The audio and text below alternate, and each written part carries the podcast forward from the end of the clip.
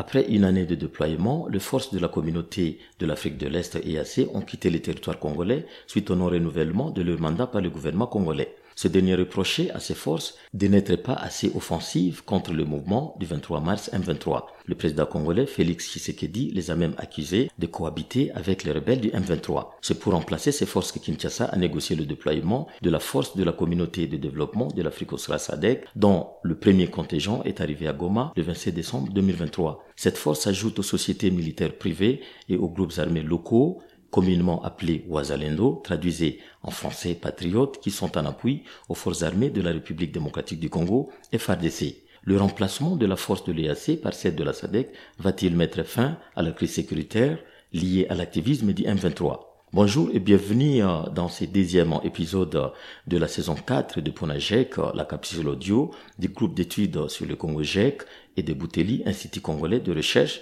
sur la politique, la gouvernance et la violence qui tente d'éclairer l'actualité de la RDC. Je suis Agenonga Schauber, chercheur principal pour les OLE au sein du pilier Violence de Bouteli. Nous sommes le vendredi 19 janvier 2024.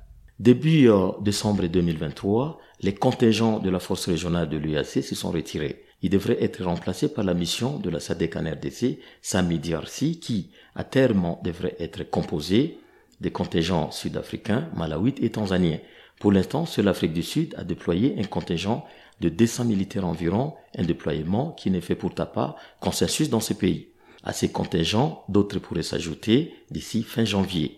Ayant un mandat offensif selon les autorités militaires du Nord Kivu, la force de la SADC est appelée à combattre le M23, comme souhaité par le gouvernement de Kinshasa, qui a exclu toute négociation avec le M23. La SAMEDRC réussira-t-elle à démanteler le M23 et à restaurer la paix à l'est de la RDC En 2013, c'est avec euh, l'appui de la SADC à travers la brigade d'intervention de la MONUSCO que le M23 fut maîtrisé.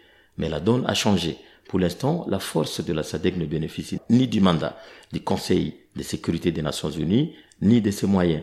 Or, pour combattre un mouvement disposant d'une lourde artillerie comme le M23 et qui s'est enraciné dans la région, il faudrait une logistique et un financement conséquent. À ce stade, on ne sait pas clairement d'où viendront ces moyens. C'est d'ailleurs une faiblesse récurrente de la SADC, comme l'ont montré les difficultés de sa mission au Mozambique. Dans sa dernière résolution, le Conseil de sécurité a chargé le secrétaire général des Nations Unies d'apprécier en concertation avec les parties prenantes les types d'appui logistique et opérationnel que cette organisation devrait apporter aux forces régionales déployées en RDC. Mais l'échéance pour y parvenir demeure floue et lointaine il doit mener ce travail avant le mois de juin. Entre-temps, la SADC peine à déployer son contingent sur la ligne de front alors que les combats s'intensifient.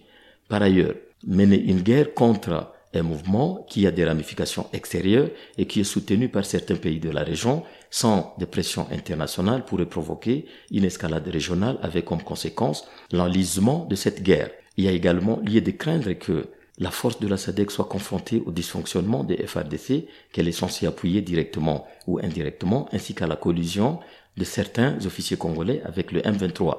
En témoignent les vagues de défection enregistrées ces derniers mois. Une autre question préoccupante est celle de l'empilement des contingents issus des différents pays pouvant poser le problème des coordinations des opérations auxquelles l'EAC a déjà fait face. Par conséquent, à court terme, il semble difficile de prévoir que la force de la SADC viendra à bout du M23 sans un mandat clair, ni soutien du Conseil de sécurité de l'ONU et surtout des pressions internationales sur le pays qui le soutiennent. Vous pouvez rejoindre notre fil WhatsApp en envoyant JEC ou Ebouteli au plus 243 894 110 542 chaque vendredi sur votre téléphone. À bientôt.